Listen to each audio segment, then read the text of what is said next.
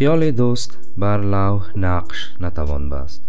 و آب حیرت آینه هست شستن خش.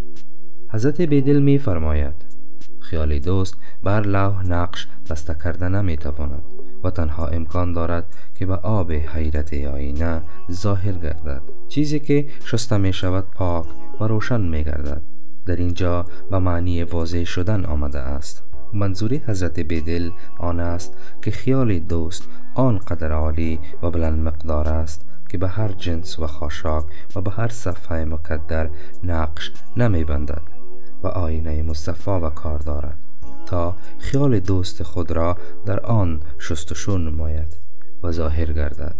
و سلام.